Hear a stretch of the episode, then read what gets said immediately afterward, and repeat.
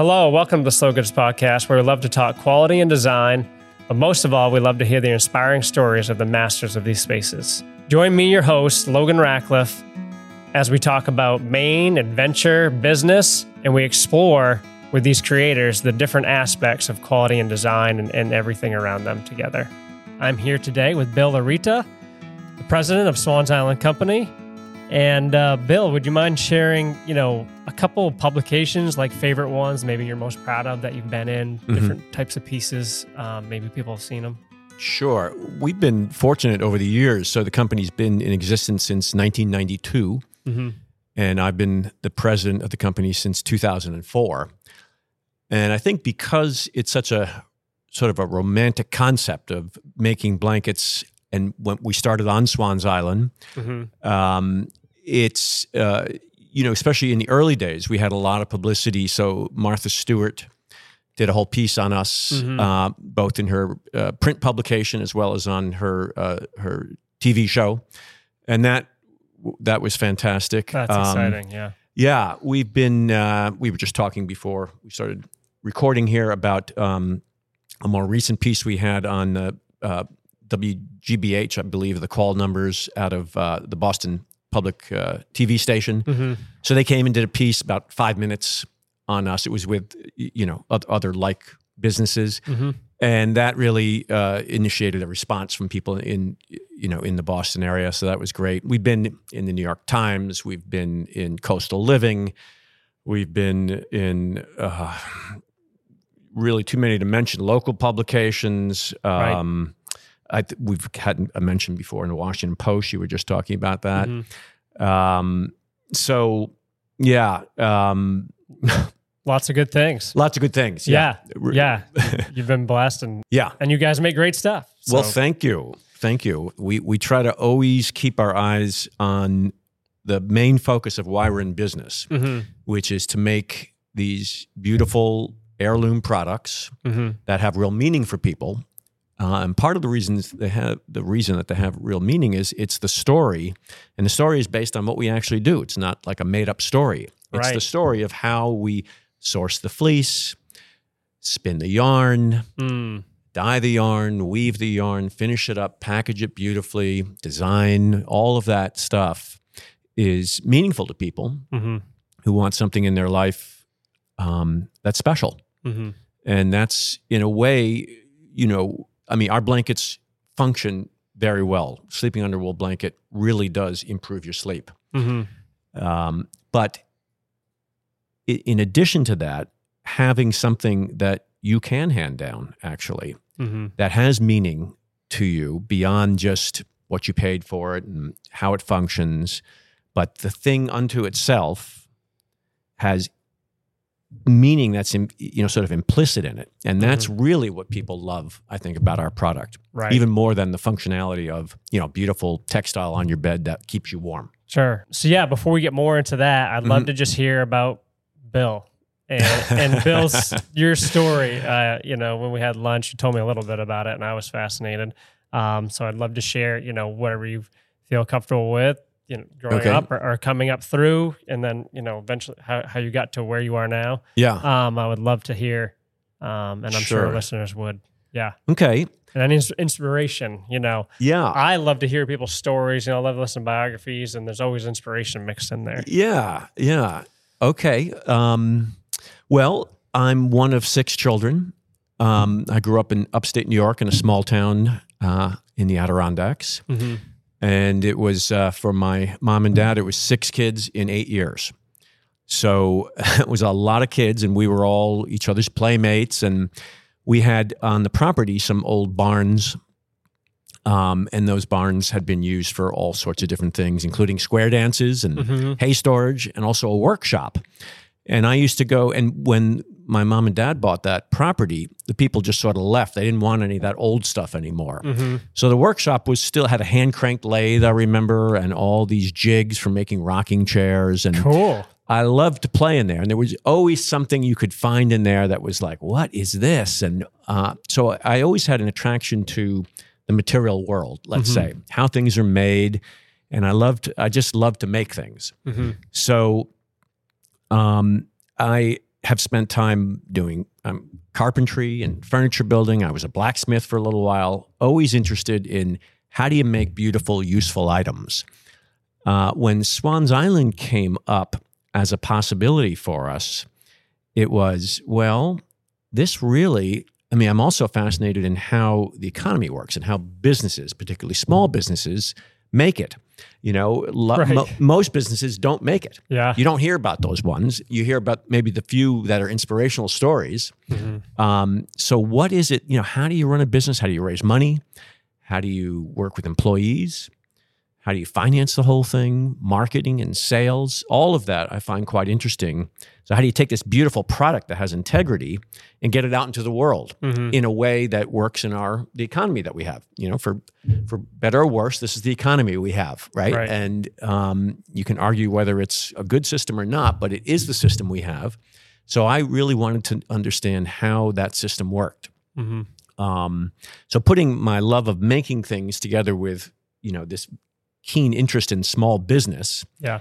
uh, that's really what inspires me with Swans Island. And you've got to be, you know, I often say, being a running a small business is not for the faint of heart hmm because you have to be nimble and flexible, and yet you have to maintain the integrity of what you're making. I mean, we have an unwritten contract with our uh, customers, and that is that we will make this beautiful blanket um, and stand behind it. We also have a blanket hospital, so uh, as well as an organic cleaning service. So we're always there for our customers, and we've always sort of implicitly said to them, we're never going to skimp on quality. hmm Never. Uh, we have other products that we sell that are also great for what they are. Um, and the same holds true for that. But particularly with our core product, our handwoven blankets, we are still making them the exact same way that we made them on Swans Island starting in 1992. hmm So that will never change as long as I'm in charge Sure. and uh, we do have you know we also have to charge what we charge for because it's an extraordinarily expensive way to make something hmm as is anything that's really worthwhile and going to last for generations I is agree. so um, yeah so that's uh, wow i think i, I uh, wandered a bit from your original question Yes. but well, you also told me in, at, lunch that you were in Waldorf schools. I, Yes. I haven't. I'd love to hear a little bit about that and sure blacksmithing or anything. I was just like, ooh, I really love to hear about that. sure those. Yeah. well so um, let's see where to start with that well um, i met my wife 45 years ago hmm and we've been we have two children uh, and three grandchildren. Hmm and um, in that course of time i've been doing this for with swans island for 20 years but before that i was a teacher. And that worked out really well having young children. Um, and i taught both in the public school and then i got really attracted to the waldorf school system. Um, What about it? well, uh, lots of things, but one thing that's um, really stands out is it's an educational system that is really committed to process. hmm So that's, I think, the through line through what I do now and what I did then. Okay. So, for instance, you start, uh, you you teach in units or blocks, they're called in a Waldorf school, and you start with a blank main lesson book. It's called. So it's just a blank book with you know empty pages in it. Okay. When you're done with that block, that that book is filled. But one of the things you're teaching is how do you build up a uh, knowledge and skills, and how do you really come to understand something? Well, you've got to see how you make something. Mm. That's all about art, really. And these books are incredibly beautiful uh, to each to each student's ability. Of course, Mhm. it's it's not an art school per se, Right. but a lot is done through art because you're trying to teach children that they're the authors of their destiny. hmm So you don't do that, in my opinion, by giving them a textbook that's already someone else has already, you know, sort of re, you know, done the done the research and recapitulated this, and now you just Here's learn what I this want stuff. you to memorize. Yeah, this is more like let's let's you know I'm going to give you a lesson. We're going to um, in the early grades do a lot of drawing, Mhm. you know, so you come to understand through drawing through that process. We'll start our, you know, our math lessons that way. We'll do our language arts lessons. We'll do our science, you know, Mhm. and that of course changes from you know, just going out and doing nature walks when they're very young to studying physics and chemistry and physiology and uh, and whatnot in uh, in the middle school. But all of it's done with that same idea, where you start with a blank book and you create something, and you go, you go through a process. So that is very, in my experience with my own children, um, it's very empowering Mm. because it's like, okay, I can create this textbook, make this beautiful thing, come to really understand this particular subject. Uh, at first, with a lot of help from the teacher, but then, you know, as I get older into the middle school and you know, these schools go into high school as well, um, more out of my own forces as I, you know, sort of come to know myself better and have more skills. Right. So I think that's, I mean, there's a lot to it, but Yeah, that's the sure. thing that, you know, really stands out in this context. Was the blacksmithing before? Mm. I just think blacksmithing is Yeah. super. So was that before Waldorf? Or, no, it was so in Waldorf schools, you, um, if you can, if you're able to, Mhm. and you're a grade school teacher, which I was, you take, you start a class in first grade and you go through them to eighth. Oh, So you have to, you can never rely on those musty, dusty old notes. You always are, rec- are creating something new each year. okay. And as I said, it's not only is the what you're teaching, but how you're approaching the children Sure. has to change. So part of what you're doing is modeling that. Mhm. So I went through, excuse me, I picked up a class in middle school and taught that. So that teacher wasn't able to continue. And then I started a first grade and went through eighth grade. And when I had graduated that class, I decided it was time to try something else. Okay. So the first thing I did was to apprentice myself with a local blacksmith where we were living in Charlottesville, Virginia. Mhm. Um, and he was a master blacksmith, and he uh, taught. Uh, You know, again, it was this idea of taking something and taking a raw piece of metal and making something beautiful and useful out of it. Uh, and I did that for about a year. Uh, that didn't seem quite right for any number of reasons. Uh, one of them being that I'm really not, you know, if you know blacksmiths, they're usually built quite a bit differently than I am. Let's put it that way. I'm sort of, you know, tall and lean, and blacksmiths need to have, you know, more oomph behind them than what I've got. Yeah, Yeah. exactly. Yeah. So that was part of it. And uh, anyway, you know, it was a great thing to do, and I've really enjoyed it. And I use that knowledge and when I make things at home, hmm uh, just for myself or Sure. someone else. What was like a favorite thing you ever were able to make? as a blacksmith, Yeah.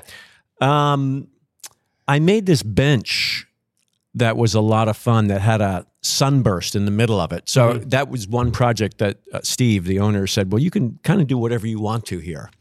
So it was fun figuring out the physics of how do you make a bench that's comfortable and sits flat, Right. and then this design of having this starburst in the middle, which I think we did out of, or I did out of uh, brass. So the rest of it was was wrought out of iron and painted black Wow. and then this starburst was or sunburst rather was uh, Mhm. made out of bronze or brass i can't remember now and Mhm. so that was a lot of fun and i actually have a little um, book of i took images of the things i got to work on and Oh, we did a lot of railings That sounds beautiful. yeah that was fun So, f- so from the blacksmithing up to becoming the president of Swans Island. Yeah. What's what's in between?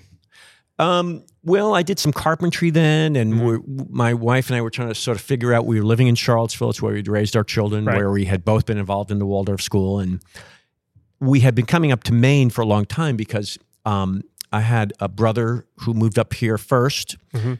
Uh, actually, before that, my mom went to uh, summer camp in Maine when she was a, a youngster, and that always stuck with her. She just loved Maine and would always talk about it. Mm. Um, this is, I think, is the It's a common What- theme. a common theme. Yeah. Yes.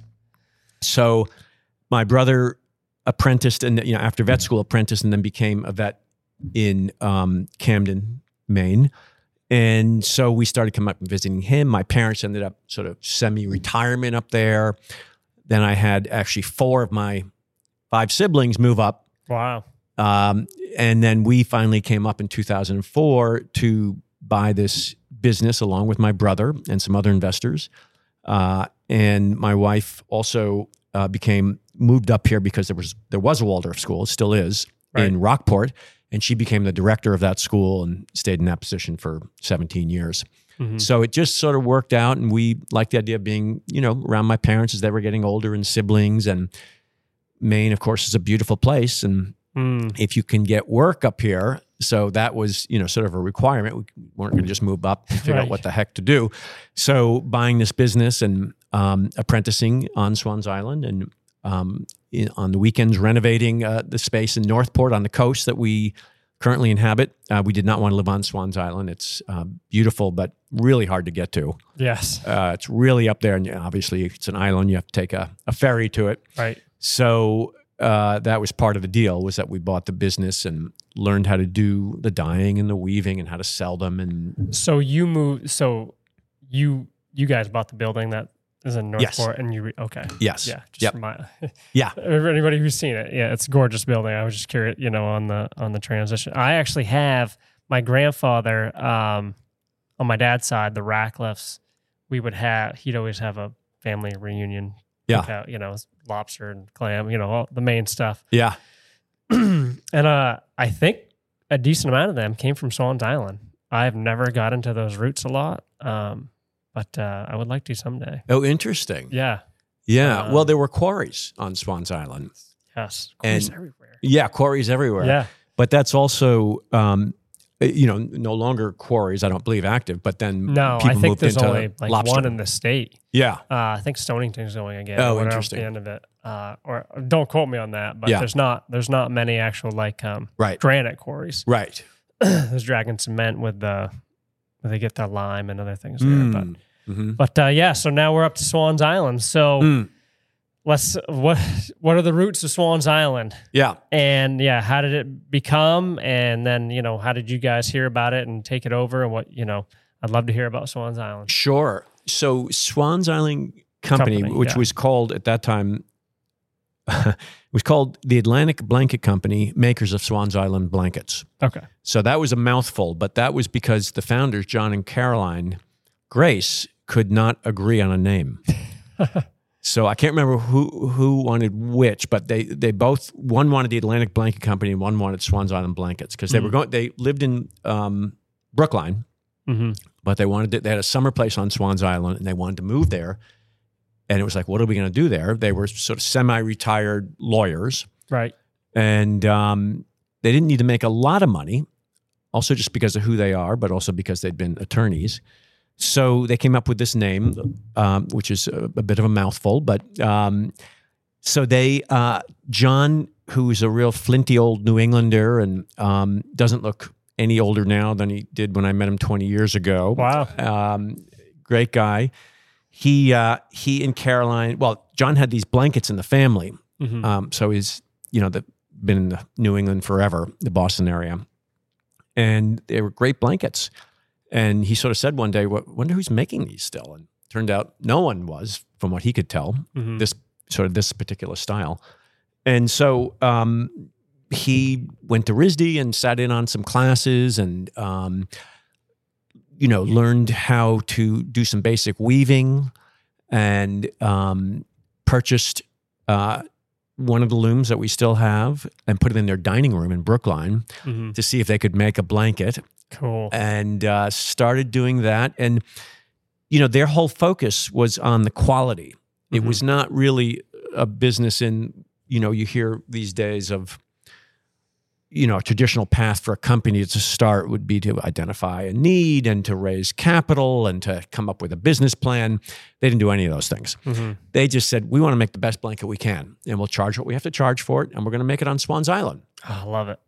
so they moved to Swans Island. They moved the loom up there, and they hired some local folks, and they started making blankets. And uh, I think I mentioned earlier Martha Stewart, who is a citizen up uh, in the you know that area, hmm uh, heard about it and was entranced by this whole idea, which is very romantic, making blankets on an island off the coast of Maine. hmm So um, that really helped grow the company. And for years after, anytime that ran, we'd get a spike in sales, and people would come in and say, "Didn't I see you in Martha Stewart?" and so on. And Right. um, which also, I'll go back to an earlier question. Yeah. Um, so we have been very fortunate in that we have made either a blanket or a throw or some something for every administration since the second Bush administration. Oh, And we got a lot of play when we made um, when the Obamas first came into the White House.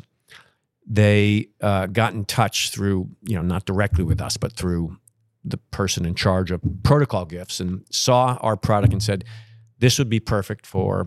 Uh, we have the uh, Prime Minister of uh, Great Britain visiting, sure. and um, their his wife, David Cameron, at the time, his wife was pregnant.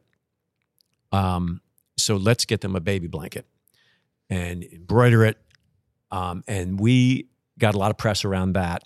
And so that was, you know, go back to your earlier question about some press. I really remember that was that really made everyone feel quite good, Mhm. you know, and it was exciting. And and before them, the Bushes had had bought, and um, so everyone since then has used it as a protocol gift to give to visiting dignitaries. Oh, cool. So we just recently, you know, most recently, Jill Biden uh, and Antony Blinken, the Secretary of State, Mhm. both bought, uh, I think it was five throws each, hand embroidered, you know, from the, you know, from Jill Biden Sure. or from Antony Blinken, or I, I can't remember exactly what the words were, but something like that. Well, that's exciting. Yeah, so that was really great. Um, I've I've meandered a bit though because your question was yeah. So you're on the island, though. So the original founders, they're Yes. on the island. They just started making these, I think.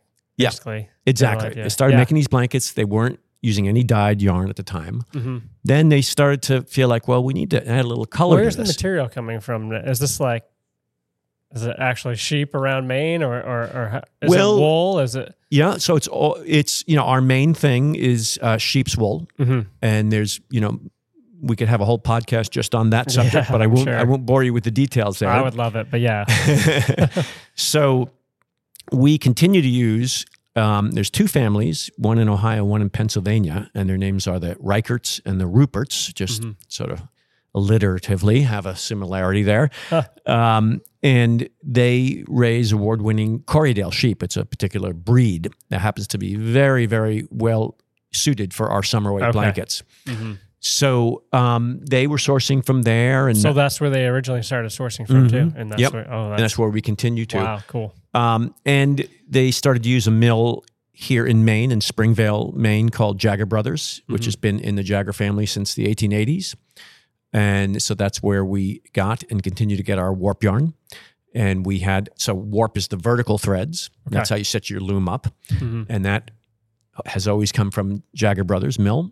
And the weft, the, what you fill, the horizontal uh, axis, is uh, comes from Green Mountain Spinnery for that for those particular blankets. Okay. So that continues. That's those relationships are both over thirty years old, Wow. and um, those are one in Vermont and one in in Maine. So, So yeah, they weren't they weren't dying yet. they just weren't dying yet, but then they sort of, I guess you could say, they got a little bored of just having because the colors really then are are kind of off white. Right. Most sheep, right? And then there's the black sheep of the family produces a a brown or dark brown fleece or a light brown fleece, and that's called sort of moorit, that color. Okay. So then you can take that and you can uh, spin that up and you can make a brown blanket, you can Mhm. make a white blanket, or you can mix the two and make a gray. hmm So they only had w- white, let's call it gray, and brown. So it just got a little boring, I think. And Okay, sure. so then they said, well, we should add some color. Let's learn how to dye with natural plant dyes. And so that was Caroline's uh, piece. She learned how to do that dyeing, and John was Mhm. more on the weaving end of things. And um, so I started making, you know, they, a couple of different colors using indigo, which is from the indigo plant, and cochineal, which is a little bug shell, kind of a cousin of the ladybug, if you can imagine that. That produces a, a red. hmm Uh, madder root that produces an orange. These are dyes that have been used forever. If you go into a museum and look at their textile collection, hmm every single color in the world that was created before the 1850s, that's when they first started to synthetically create indigo, actually, was the first color. Every single color before that, so for all of humanity, was made in the way that, that we made our colors then, hmm which is with a natural substance, uh, and a mordant, which is a has to have a little metal in it that will allow so that's something you soak the yarn in and then you're able to dye it, and the dye goes into the wool yarn instead of staying on the surface. Then, Okay. so that's what we started with, and um, we continue to do that as well, as well as other things. But that's the, the the the basic what you know in the business world we call the bullseye of what we do. Right. Right. That's the same for the last 32 years. Right. So they expanded it to some color. Yeah. Um, you know, so if they started in 92, maybe we're in the mid 90s now or Exactly. something. Okay. Exactly. Then they, what happened was that um, they had some uh, illness that prevented them from continuing. hmm And so they reached out actually to my brother, Tom, who knew them, who had gone to the island and bought some blankets and kind of befriended them. Mhm.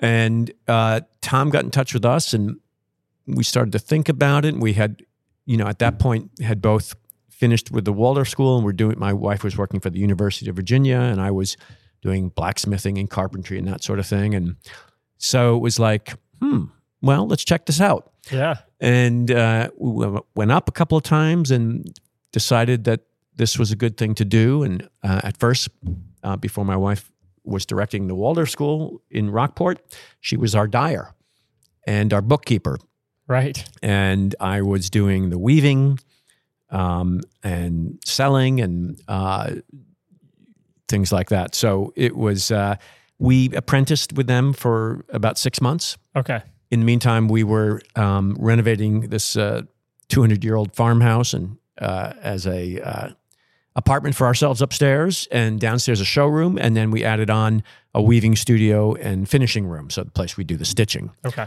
and we had a little dye house on what had been a porch, and that was 2004, and we. Uh, I remember that well. We moved those looms. We would take them up all apart, Right. take them over the on the ferry, hmm put them in trucks and take them down to Northport and set the whole thing up. And um, that was a lot. Are these big metal contraptions or wooden or how? Yeah. well, they're mostly wood, actually. So they're made by a company called AVL. They're uh, out of Chico, California. Mhm. And they were, excuse me, developed by uh, three engineers, uh, what I understand their story to be, whose uh, spouses were all hand weavers.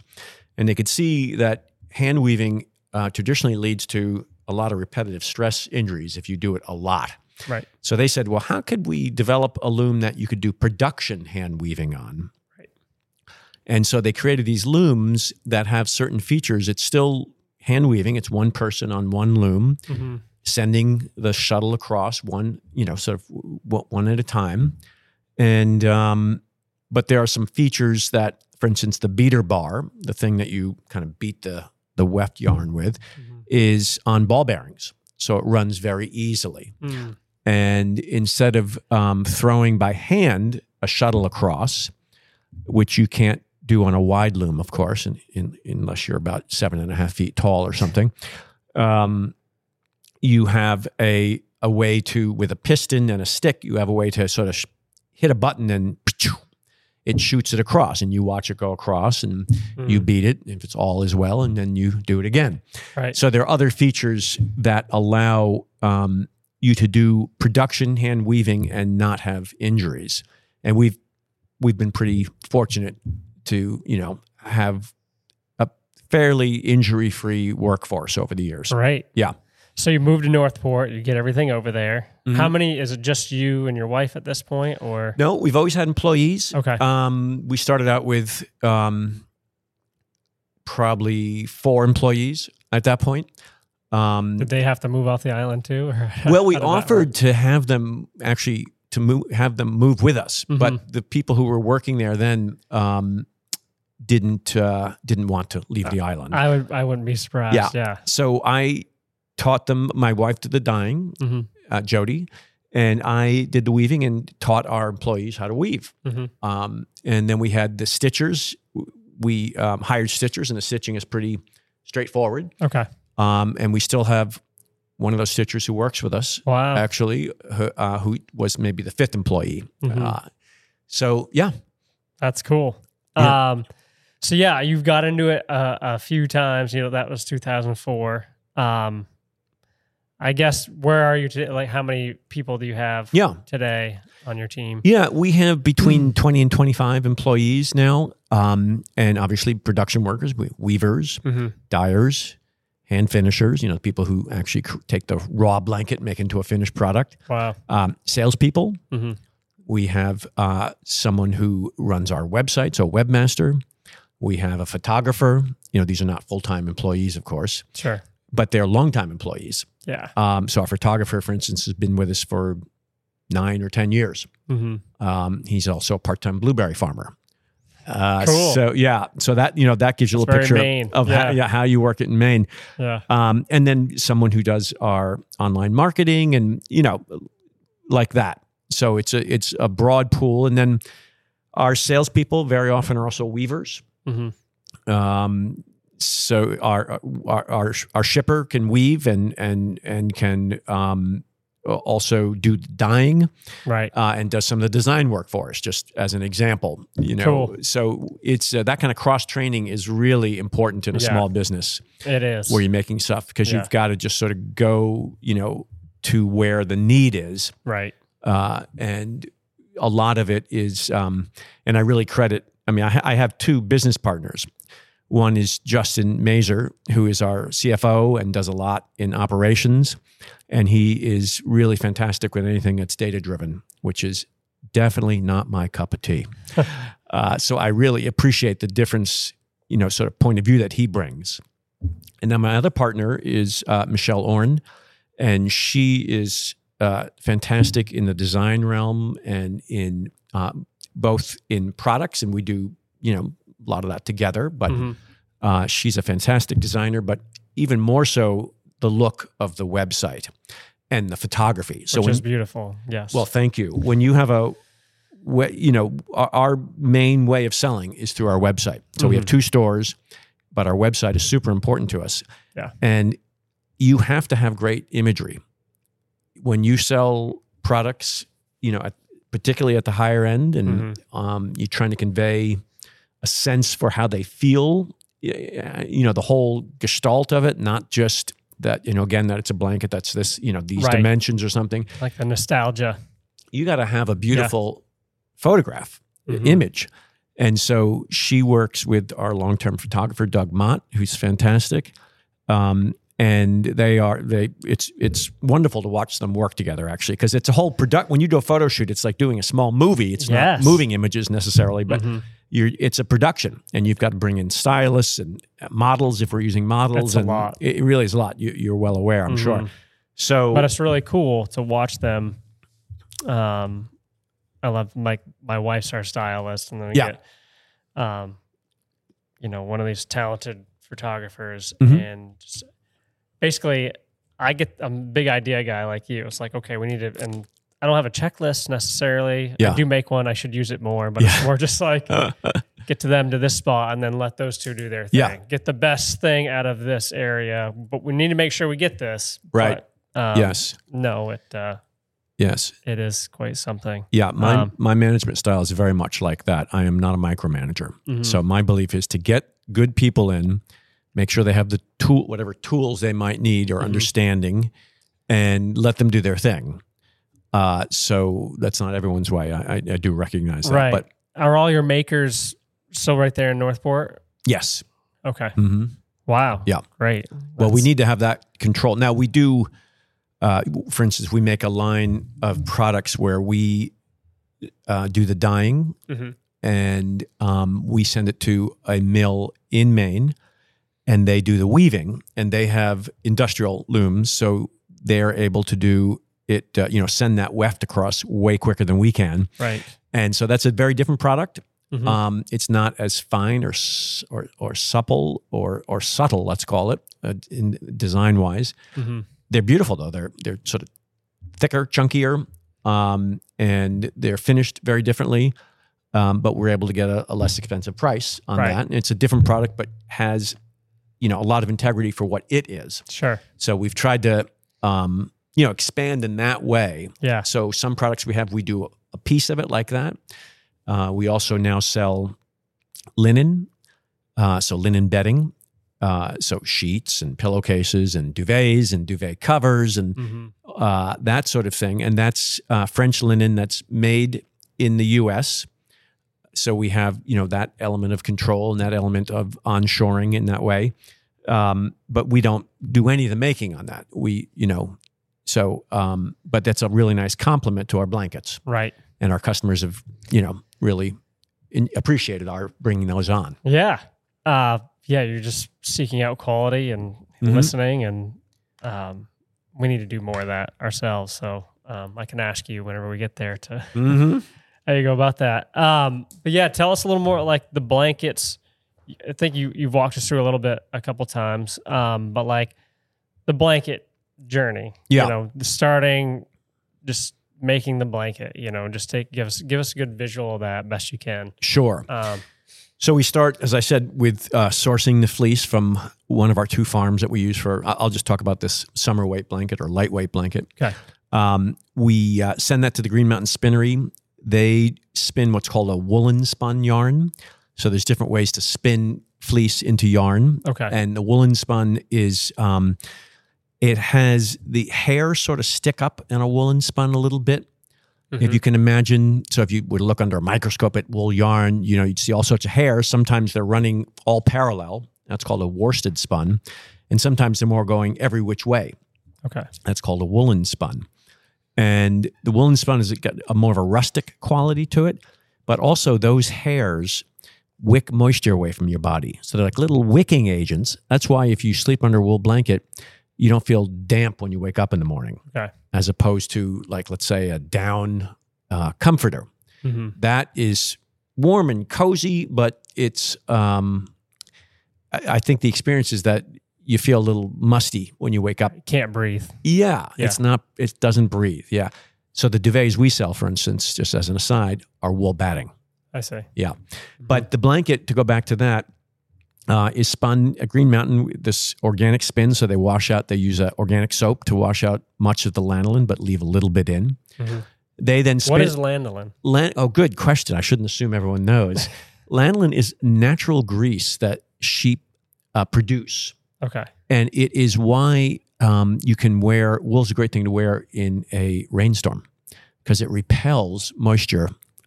Uh, it also breathes. I see. So the uh, lanolin is, um, you know, if you just touch a fleece, a a sheep, you you you know, it's almost like a like a therapy for your hands. You'll and, Wow. and lots of ointments and creams have lanolin in them Mhm. because they have it has a restorative power for human skin Wow. But you can't it's too greasy to take that fleece and spin it as is Okay. it's also dirty because sheep let's face it they're Right. animals right Yeah. so uh, they're not they're not neat animals so they get lots of things in there in their Okay. fleece Sure. um, some of our the fleece that we purchase the sheep wear little jackets actually to keep some of that chaff out yeah Right. yeah so um, but it goes yeah so so green mountain spins it up uh, and scours it organically and spins it on these old uh, spinning machines let's call them that um, allow the the yarn to be a little thick a little thin. So it looks almost like hand spun or hand spun hmm yarn. And that just gives it not only a nice look and a more authentic feel but it's actually um, you can spin yarn very very thinly Okay. that way. And only a hand loom is going to take that beautiful thin yarn and send it across because an industrial loom cannot do something that with a yarn that's that delicate That'll break it. it'll break Yeah. so it's our blankets consequently have this beautiful hand or drape to them. So they just flow really nicely. Yeah, they do. Um, thicker blankets are made very differently. And they're, if you think of an army surplus blanket as an extreme, they're packed so tightly that they are, um, they don't have a nice hand to them.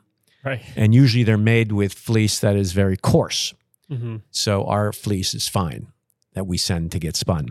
So it comes to us, and we then, as I said, either if it's going to be just a white blanket, hmm but um, very few of our products are just have completely no dyed yarn in them. So some of it's going to get dyed, and we dye that in this natural dye process for those products. and um, then it just dries, air dries, hmm and then it gets put onto a shuttle. So all of the yarn that's going to go across has to be wound onto a bobbin. Okay. Bobbin goes in a shuttle. Shuttle goes into the loom. Shuttle goes across and feeds out the yarn as it's crossing over Right. the warp yarn, if you can picture that. hmm The Um, warp yarn's the vertical. The warp yarn is the vertical, correct? Shoot it across and Yeah. Now, if you can imagine, most people when they were younger had potholder kits. You, so you had a frame. Okay. That's your loom. You stretched some of those, uh, some of that cotton, those cotton pieces, ac- you know, vertically across.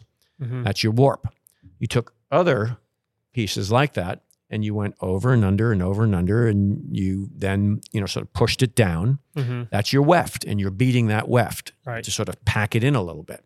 And you do it again. Well, these machines do the exact same thing, only more efficiently. Okay. So that's the basic, that's, we, you know, and then we go over, over, under instead of over, under, over, under, like you did with your potholder, let's say Okay. and that creates um, you know so the structure that's the structure how you know we, we have um, a number of harnesses that some warp yarn goes up some stays down and then you shoot it across Mhm. so how many go up and how many stay down that's your structure Okay. so there's lots of different structures you can do and um, you know there are people who go to school just just to understand Wow. all the different structures and all the different materials you can use for warp and weft Yeah. so it's quite complicated, of course. Right. Um, we do, you know, I, I actually wrote a journal piece on this. I entitle it, It's Hard to Do Simple. hmm So if you talk, I would imagine, to a uh, an apple farmer or orchardist who raises organic apples, they would tell you the same thing. hmm It's very hard to do this simple thing, which is just like let apples grow, right? You think it's so simple. Yeah. Well, it's not. In our society, it's very hard to do simple. it takes effort for sure. You've got to go across the grain And there's what more than one aspect. right, and Yeah. then you have to find products. In our case, that are organic or that are natural. hmm You've got to go against the grain because we're not making the cheapest possible product. And let's face it, most people are looking to buy a commodity, right? They want to just get something inexpensive. Right. So you've got to, if you want to do simple, you got to be really committed. I- Right. I, don't mean that in the pejorative sense, as Yeah. in committing you to an institution or anything, but I mean, you have to be committed to that act. And that has a lot of, um, you know, roadblocks that get Right. put up. So you got to just work through those and and um, love what you do. Ultimately, it comes down to loving it because man, you you've got to get up every morning, go into work, Yeah. mot- and, and part of my job is to motivate everyone at the company Yeah. and help them see what's the why are we doing this? What's the vision? We've been doing it now for you know the company's been in existence for over thirty years. We've been doing this in Northport for twenty years. Why are we doing this? You know, Right. and people, it's easy to lose your way. So you need someone, I believe, that is like holding that vision and carrying it through. Why are we doing this thing over here? I thought we were doing this thing. Well, here's how it's related, and here how is how it helps our mission to go forward. Right. So So why why are you doing it? we're doing it because we. I- I'll just speak for myself. Yeah. I want to create beautiful things in the world that are have a functional purpose, but also are going to be here long after I'm gone Mm. and are going to allow whoever comes into contact with that a feeling that there's something here that's going to outlive me and that's in a certain sense the process of making that product in our case blankets is inside that blanket so you're helping that process to continue what we're doing is an is an ancient craft i mean there's for as long as there have been people who have settled in communities someone's been weaving Right. in Maine in 1840, half the households owned a loom. Wow. So in a place like Maine, it's always been a part of who we are. Um, so in the, the native peoples who lived here before the Europeans, they also had to weave. They probably used a backstrap loom, which was just providing tension by tying your warp to a tree and around your back. right.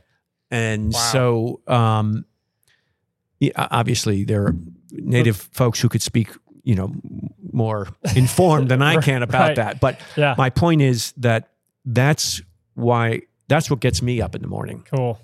You know, s- simply put, I'm making a beautiful thing that people love, hmm and we have a very tight relationship with many of our customers. I mean, Right. they've it not once, but more than once, our blanket has been used as a funeral shroud for people Mhm. because they want to send either the person who's deceased expressed an interest or their loved ones said this is how they'd want to go out wrapped in a swan's island blanket hmm uh, innumerable wedding gifts we do in hand embroidery Yeah. baby you know blankets to mark that time and be in that Right. that household forever so that's an awesome responsibility and also something i find inspiring Yeah, I I agree. I, the whole time you've been talking, especially the founders, you, your team, like I've just been hearing passion.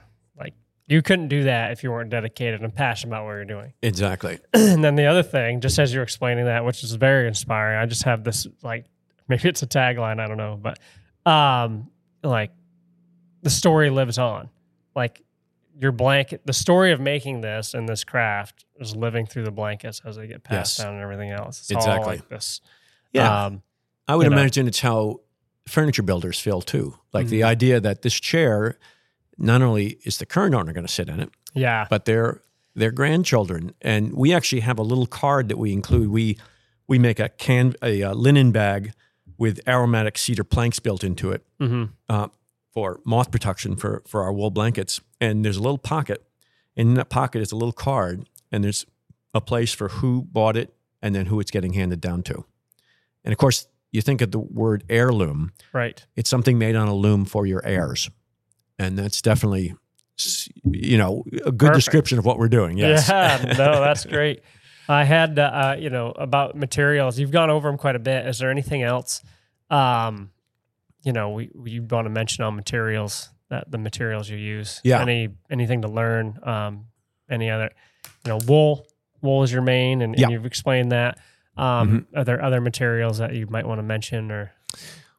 Well, um, we're looking at building some products out of alpaca right now, which is you know another animal fiber, so not far from what we're doing. Mhm. Um, we've had some yarns before that had some alpaca in them, so we're we're looking at that. Um, we um, you know we really understand best wool. Yeah. We've also worked with uh, U.S. grown organic cotton. Um, we're actually uh, do some blankets for the hospitality industry, um, and that is much better done out of cotton than out of wool because you know a hotel needs to be able to launder Right. and it doesn't really want to dry clean or send their product back to us, for instance, for for cleaning. Um, wool doesn't need to get washed that often because it does repel grease and dirt. But of course, everything, every textile at some point needs to get washed. So we we do work with you know that sort of cotton, high quality cotton. Um, we uh, recently uh, designed and had knit, we, we don't have knitting looms, but we work with some uh, U.S. producers who do have knitting looms, and we recently made um, a few products that had a recycled plastic yarn in them, Hmm. as well as cotton. But it really, you know, I- I mean, so the good thing about that is you're keeping some plastic out of the landfill. right. The other part of that equation is you're weaving with plastic. So uh, these were actually knit. So it's you know I, I don't know what to think about that. You know that it's one Yeah. of those things where you know you're you you got a scale right. Is that better? Well, I think that, I mean, me personally, you know, if you think it's a quality product and Right. it's got some use, Yeah. and what we're talking about a lot of this is if we're authentic and just tell people exactly what it is, they can make Right. their own decision, Right. right? It's just, hey, this is, you know, if you love this blanket, this is what it's made out of. And Right. I guess you decide, right? And Yeah, The well- people will tell you if they buy it or not. Well, that that is true, but I also have to be able to feel like we can stand behind it. For sure. you know so Yeah. and it's you know for me it's a um you know I, I i think it's ultimately a good thing because we as a society have to deal with all of the waste that we create and the textile industry is terrible about the waste it creates. Mhm. At Swans Island, we we uh, compost uh, cutoffs, you know, like yarns that at the end of a run that um, what are we going to do with them? You know, there's they're too short to do anything with, Right. so we send that to local place to compost. We obviously recycle all of our cardboard and so on, um, but we have almost no waste. Mhm. So we will take cutoffs and stitch them together to make new products and then sort of show the stitching on the back, much like a dovetail joint on a drawer is kind of cool. You see, oh, Oh, look how cool. that's joined. That's neat. We like to also show in these particular products this upcycled thing. Uh, we do a lot of upcycling actually. Mhm. So because it's like we have these things and we're creative and we can what can we do with these and Right. then let's tell the story and you know make sure they hold together really well in this case because it's a you know it's like three or four strips of cloth you're taking and stitching it together to make a throw blanket let's say Right. so it has to function well, it has to hold together well, Right. and then it's like, okay, you know, this is this is a good product, and it has this story behind it, uh, and the design is really different because we're piecing together different colors and so on. hmm Uh, so, yeah. So anyway, that's just you know that's the kind of thing that is to go back to the the recycled plastic yarn. Is that a is that a way we want to evolve? Mhm. You know, and I mean, I never twenty years ago, no way. Now things are different. Mhm. You know, it's like we're we're deep into this, in, you know, sort of environmental crisis we all find ourselves in, hmm and all I can do is my little piece. Really, you know, I Yeah. I compost at home, I recycle. You know, it's like those things are important to me to do, and at work it's the same thing. It's like what action am I- what action am I going to take that's I'm going to contribute. I hope to make things better, not add to you know the problem that we have. So. Mhm. I think that fits into that category. Yeah.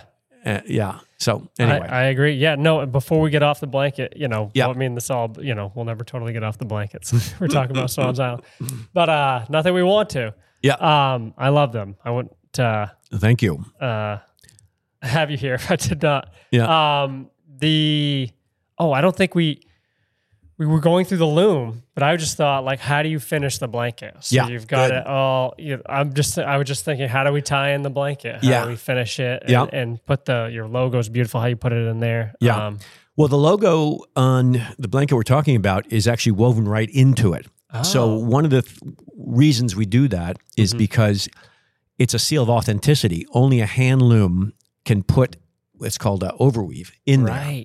So that is, and it also um, it's become kind of our trademark. Yeah. You know those um, four squares and the and the rectangle. So, um, but what happens is once the we might weave maybe three to five units we, on the loom, uh, and every uh, blanket begins and ends with silk that we weave in. So silk is extraordinarily strong. Um, it's a good way to bind that blanket off. And the edges, one of the re- things you get also with a hand woven product, is the edges are called the selvage edge. So it's a very elegant way to end that edge of the blanket. And uh, other products have to be stitched over. Okay. And, you know, it's a just not as elegant and refined a way to so they're not product. like I don't have all my, you know, I don't know all the terms. They're not just like how do you tie it? You know, I just see you keep putting this material Yeah. in. How Is does the end like folded over and Yeah. sewed, or yeah, exactly. it- So you weave in silk. okay. and then it gets cut off and you then stitch that silk over hmm um, Okay. and that's a binding and the edges are very strong Mhm. because of the way we we do a slightly different weave on the very edges so we never get a product back that's ripped for instance even Wow. though it's a very fine yarn Right. That's impressive. Yeah. so um, yeah, then it goes upstairs and they do the picking I described earlier. If there's chaff in that product that needs to be hand picked out, that can that can take anywhere from an hour to three hours. Just that process, actually, Wow. believe it or not. So we always try to have as clean a fleece as possible because you know that's a very laborious task. chaff is hay or who knows what All sticks. the exactly all the stuff that animals get into. okay.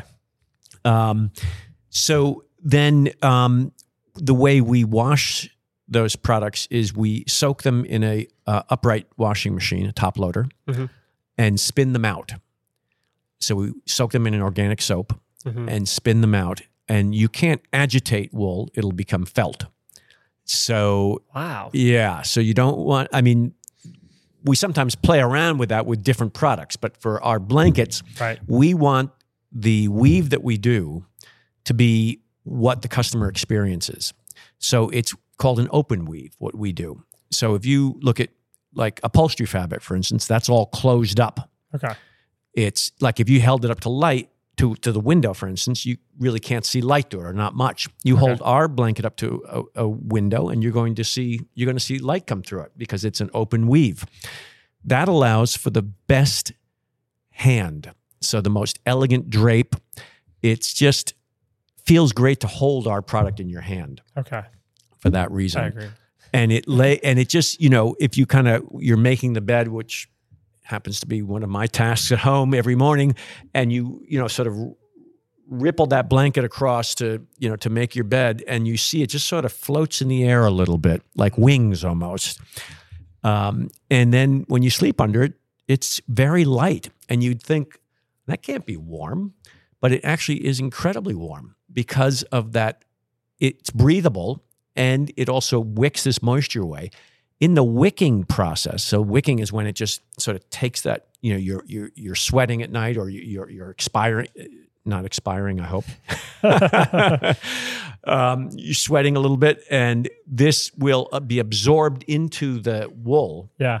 in that absorption process a little bit of heat is created so that's kind of the Oh, wow. secret of why wool is so comfortable to sleep under because you can have a very lightweight blanket and Mm-hmm. still be warm Wow. and you know, in Maine, let's face it, especially this summer, you know, you need some you need some warmth on there. Our our nights are cool even in even in the summer. Yeah. So uh, and in the winter we have the heavier or winter weight blanket we call it, and that is a heavier product, but Mhm. also light for what it is. Yeah. So that's the uh, and in the so they're doing uh, going back to finishing. Um, so they're stitching over, they're picking out chaff if they need to. They're washing, so they just do the soak and then spin out, and then they. There used to be something people had in the family that they would store away, called lace curtain stretchers. When people had lace curtains, they needed a way to wash them. And they'd put these large frames out in the yard and wash them once a year, and then they'd block them out. And the, these lace curtain stretchers are just like carpet tacks in a way. They're like pieces of wood with little nails sticking up. Okay. So we use that to block out our blankets.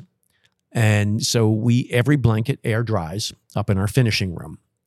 And then it gets pressed and the bag is made to put them in. Uh, any imperfections are found if there are some and they're remedied. And then it's ready to sell. Wow. That's a lot. Boy, That's a, qual- a quality product. Yeah. Got to have that passion. And uh, yes. no, that's that's so beautiful to to hear. Um, so take me through. I, I was looking at your journal a little bit. Our Mhm. journal is great. Thank Uh, you. Anybody you know wants to know about Maine or Swans Island or Mhm. just just everything we're talking about. The journal really is well done. um, one of the prompts on there was uh, keeping it simple. You talked about how it's Mm-hmm. hard to keep things simple. What you know, just real quick on that article, what what stood out to you? I I uh, Mhm. um, enjoyed it. Thank you. Yeah. Uh, just also to give a shout out to my my business par- partner Michelle and um, someone else who works with us, Amy Files. Um, so when we started doing that journal, I, I, I've written them, Yeah. and then it's like, well, I guess that's all done. But the the level that they take that to, uh, they do some editing of my writing, which is fine, but also how well that's put together. That's Michelle and and and Amy. Yeah, that doesn't just happen. It doesn't just happen. And for me, it's like, you know, I'm, uh, yeah, the, the detail of that, I'm not well suited to, Mhm. but they really are. And boy, they dig in. And in the end, it took a long time to get that journal together. I But in the end, wow, I'm so impressed still. yeah. Um, so I think it's just that commitment. You know, it's so easy to cut a corner hmm it's so easy to especially over years to say is it is it that important to do make this blanket this way? Couldn't we do it this other way? Couldn't we do eh, you know do something else with it? And so it's not only hard for the reasons i said to do simple it's also hard within oneself to maintain a long-term commitment to something through the vicissitudes of the ups and downs of the business cycle, Mhm. you know, employees coming and going and, you know, people, you know, having very different opinions than what you might. I, I don't own the company 100%. So we have a board, you know, and so they have input on it. Um, so it's also hard to just in yourself to maintain that commitment and not say, well, sure, we could. Why don't we just do it that way now? right. Nobody will ever know or whatever exactly. it. Yeah. Exactly. So Yeah. it's, um, you know, without being rigid, because you know, I certainly don't want to be the old man in, you know, there saying, no, no, no, we can't do it that way. You know, so it's finding yes. what how you evolve while maintaining your integrity. That's the trick. Mm. You know, and I'm much more interested in that than making a gazillion dollars. I love it. So, Um, another thing that stood out to me, handmade for life. mm, Um, maybe I guess you maybe you're just talking about that, but yeah. that was another journal article that I thought was neat. Yeah, well, we do look at these. I mean, it- you know, sometimes I think, "Ah, I wish we made something expendable so people would have to buy it again and again, you know. um, and uh, actually, I have to say that we went into making uh, knitwear apparel Mm-hmm.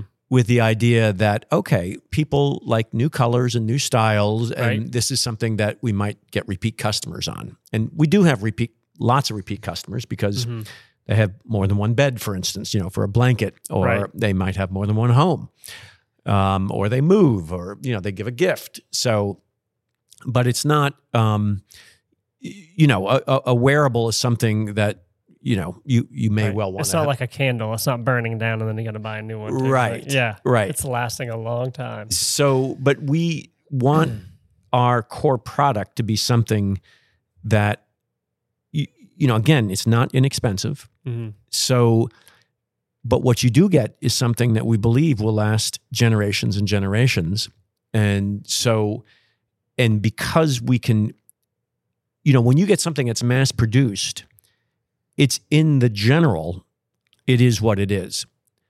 In the specific, it might not be that great because no one's paying attention to each unit, let's call it Right. we're paying attention to each and every unit. So it's almost like each blanket is its own thing, as opposed to a thousand units of something is it's is you know a, a lot of you know shirts. Let's call it. You know, Mhm. all those shirts maybe comes in a unit in a box of a thousand of them. hmm Well, each one can't be perfect, you know, i- in its way, right? I mean, it might be some of them. Some of them might have some problems. Who knows? Ours is like one lot equals one blanket, and that's going to be perfect as we define perfect. hmm So then, early on, we realized that well, something might happen. Let's say your dog bites your blanket, or let's say moths put holes in it. hmm Or let's say you don't want to use a dry cleaner because you don't want those chemicals applied. Well, what are we going to do about that? Well, so we started an organic cleaning service and what we call blanket hospital. So we've I love that term. yeah, we've become very skilled at repairing things and we'll get back blankets that were made 30 years ago, you know, and has a moth damage in it, let's say, or Okay. something did happen to it um, from an animal or whatnot. So, um, yeah, so we're able to be there and feel like, you know, we'll be long after I'm gone, hopefully still in business and still repairing blankets that were made 30, 50, 70 years prior so that you can feel and sometimes you know i- if, i remember this happened recently actually we had someone who had i think it was animal problem cat dog something like that Yeah. and we had to patch it usually we can sort of weave it back by hand but we had it was too big hole so we got in touch with them and said well the only way you can really fix this is to patch it and they Mhm. said great that just adds to the story Yeah. that's the time that you know whatever happened and then swans island repaired it and now that's you know a, a marker for us so yeah. Cool.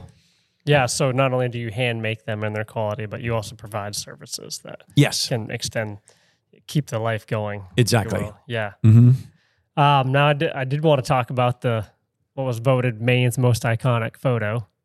um, that uh, that seems to be so in sync with Yeah. with Swans Island. Yeah. Um, so we guess we could talk about the photo a little bit, Mhm. and then I'm I'm curious, you know, how that ended up being a part of Yeah. of what you do too. I mean, I I see the very practical, like yeah, that, but like how how that Yeah. Well, uh, Peter Ralston's photo Mhm. um, is, um, well, first of all, Peter's a, a friend and a great guy Okay. and quite the raconteur. So if uh, you wouldn't get him out of here less than five hours, I think. He's got so many great stories and he's such a really an amazing person and a Mhm. great artist. So we know he was a, a good friend of my brother Tom's and then I got to know him and um, so this came after you bought the business. Yes, Okay. exactly. Yep. So we uh, just asked him when we were uh, actually it was we were designing. I think this is when it happened. Um, the box that our handwoven throws come in, hmm which is a linen covered box that a company in Massachusetts makes for us, and it has a hinge top, and on the inside of that top is Peter's image. Hmm. And so when we were designing that box, you know, we of course knew that image and knew Peter, and it was like, oh, Peter, how would you feel if we used your your photo for you know for attribution? And um, he said yes, and we said, what can we give you in exchange? And he Right. said, how about a winter blanket? We said, great. You know, five or eight years later, he finally came in for that winter blanket. Right. Um, but yeah, so we've used that ever since, and we send people to. He has a you know beautiful store in um, Rockport Village, Mm. um, and he sells you know that image and many other images. Um, but he has, yeah, I think he's really known for that. But there's so many things that he does do. Right. But that one is the um, so Peter grew up in Chadds Ford, um, right next door to the Wyeths Okay. and he's the same age as the offspring of Andrew and Mhm. Betsy Wyeth, um, Jamie, and um, I can't think of the other. I can't remember either. I know other Jamie. uh, yeah. and so um, he um, that photo is so Betsy Wyeth and Andrew Wyeth own. I st- think they still do Allen Island, Yes, they do. and so Betsy liked to have sheep on that island. And sheep are great on an island because they keep the underbrush down. And um, Right. There were a lot of sheep, right? There's a lot of islands out here Sheep Island, Ram Island, and so on. And um, so it was a great place to raise sheep. But um, they were being, uh, Peter obviously knows the story much better than I do, but I believe they were being either taken to or from that island to Yeah. be shorn. Actually, I think in the in the picture they're shorn. So they, I guess they were going back to the island, and Peter was following in a in a boat and snapped that picture. And uh, we actually had there's a little girl on the boat, and she came into the shop the other day, uh, maybe last year, Wow. and said, "That's me in that picture," Oh, you know, cool. and because Wow. we have a big blown up one in in the Camden store, Yeah. uh, and now she's you know an adult, and uh, so it's there's something about the way the boat is a little precarious, you know, being being taken uh, towed by that lobster boat, hmm and the sheep are all sort of you know sheep don't like to be contained like that i don't Right. think and and, and you know they're yeah. not naturally you know meant to be on water Right. so there's something about that that to me anyway speaks about the you know it's tough to live in maine in a way right we're right close that's what i love about it it's like Mhm. it's very elemental here Mm. You've got granite here and salt, and the weather can be challenging f- Mhm. for some people. Um, you've got you know mountains to climb, ski slopes to be on, lots of things to. Yeah, ledges to dodge. Yeah, exactly, Yeah. exactly. Rough roads, you know, and that's that's kind of what Maine is about to me, Yeah. anyway. And I think that's embedded in that picture I agree. Yeah. and also of course our agricultural past and Mhm. present you know we do a lot right in maine stills you know there's the whole organic farmers movement and so on so Mhm. yeah I think I, I I did stop in to Peter and kind of asked him that story one day. Hmm. And I I can't recall at all. yeah The I did notice when I was looking at it the other day the the dory he was towing it says post in it, and I'm pretty sure. So that's Matinic Island. So I'm I was I'm a lobsterman. So my territory we fish up against Matinic. oh really I thought he told me that was Matinic, and they were taking it from Allen one way or the other. I Okay. can't remember. That could be Allen Island or Smetanic, but and that might be Buzzy. He's a local ground fisherman towing that. I I, I can't remember. Oh, interesting. I wouldn't quote it, but uh, Yeah. but I was like, oh wow, that's that's right where we are. Yeah. It's it's a it's a really neat thing, and I just a small connection I had. Yeah. Well, you know, Um, in Maine, there's only a half a degree of separation. Most places there's six degrees of separation apparently, but in Maine, eh, you know, you don't need to scratch the surface too much to find someone you know in common. know. Yeah, So it's you know, there's only 1.2 million people in the whole state. That's true. So it's like, yeah, Yeah. No, it's it's really neat. Um, so what I, I what I love to do too is just ask people what is you know something I normally do. Just what does quality mean to you? mm, Um, well, I it, it's really important to me that the things in my life are well made. mhm. and I'd rather have fewer things but of higher quality. So that goes from a corkscrew, like I- you know, we drink wine on the weekend with a nice dinner, and I want that corkscrew to work really well. Mm, I don't want a lousy corkscrew, you know, that I throw out after a year because it's it's failed to do its mission in life. Um, and when I build things, so I like to renovate places, and I do, um, you know, in my spare time, I do make furniture, and and I just gotten to the point where I don't care how long it takes. And I want to use good materials and I want the Mhm. right tool and I want it to function properly. So it's more important that if I hang a door, that it swings the right way, you know, properly, mhm. then that I get it done in half the time. So, or that I use a cheap, you know, contractor grade hinge. And I don't want to do that. And I want the things to, someone has really thought about the design and the color, but also the functionality. Like, how does this thing work? What purpose does it serve? Why is it in existence? Mhm. Um, and I get it. There's a, you know, we can't, on a practical level, have everything be just perfect. But so, okay. And I understand that price is a, is a thing. I- I- Right. Mm-hmm. it is for me too, you know, so I, I get all that. So it's, this is an, an ideal, Yeah. you know, and to the degree I can bring that ideal into reality, that's quality. That is quality. And it's something that's going to last. And, you know, when I am no longer here, I want my kids to be looking through my stuff and say, wow, dad had some good stuff. Nice. Wow, I don't know what to say besides to all that except for amen. I mean, that is you you nailed it. Man, um, I can. Uh, I'm just gonna copy that and I ever talk about it. That was fantastic. Um, uh, and just kind of one last thing I like to ask everybody too is, out of those things, maybe it's a corkscrew. Do you have a favorite item Mm. at, at home or at work? Is something maybe you kind of use? Could be daily or just you know sometimes you have. Do you have a favorite thing? Mm. um, that, Hmm. that or something that just stands out to you. Well, that's a wow. Um, well, the thing I don't know if it's my favorite, but one thing that just popped into my head when you said that is I do have a wood stove, and it's a beautiful enamelized um, cast iron stove made by Verm- uh, Vermont, uh, that company out of Vermont. Um, yeah, is it Vermont? Vermont Castings. Vermont Castings? Yeah, and it's i mean I, i'm no expert at wood stoves at all so someone who is might say what? But all i know is that this stove it's centrally located in our house. Hmm it heats really well. It has glass doors. Hmm so as long as they're clean i can see the fire.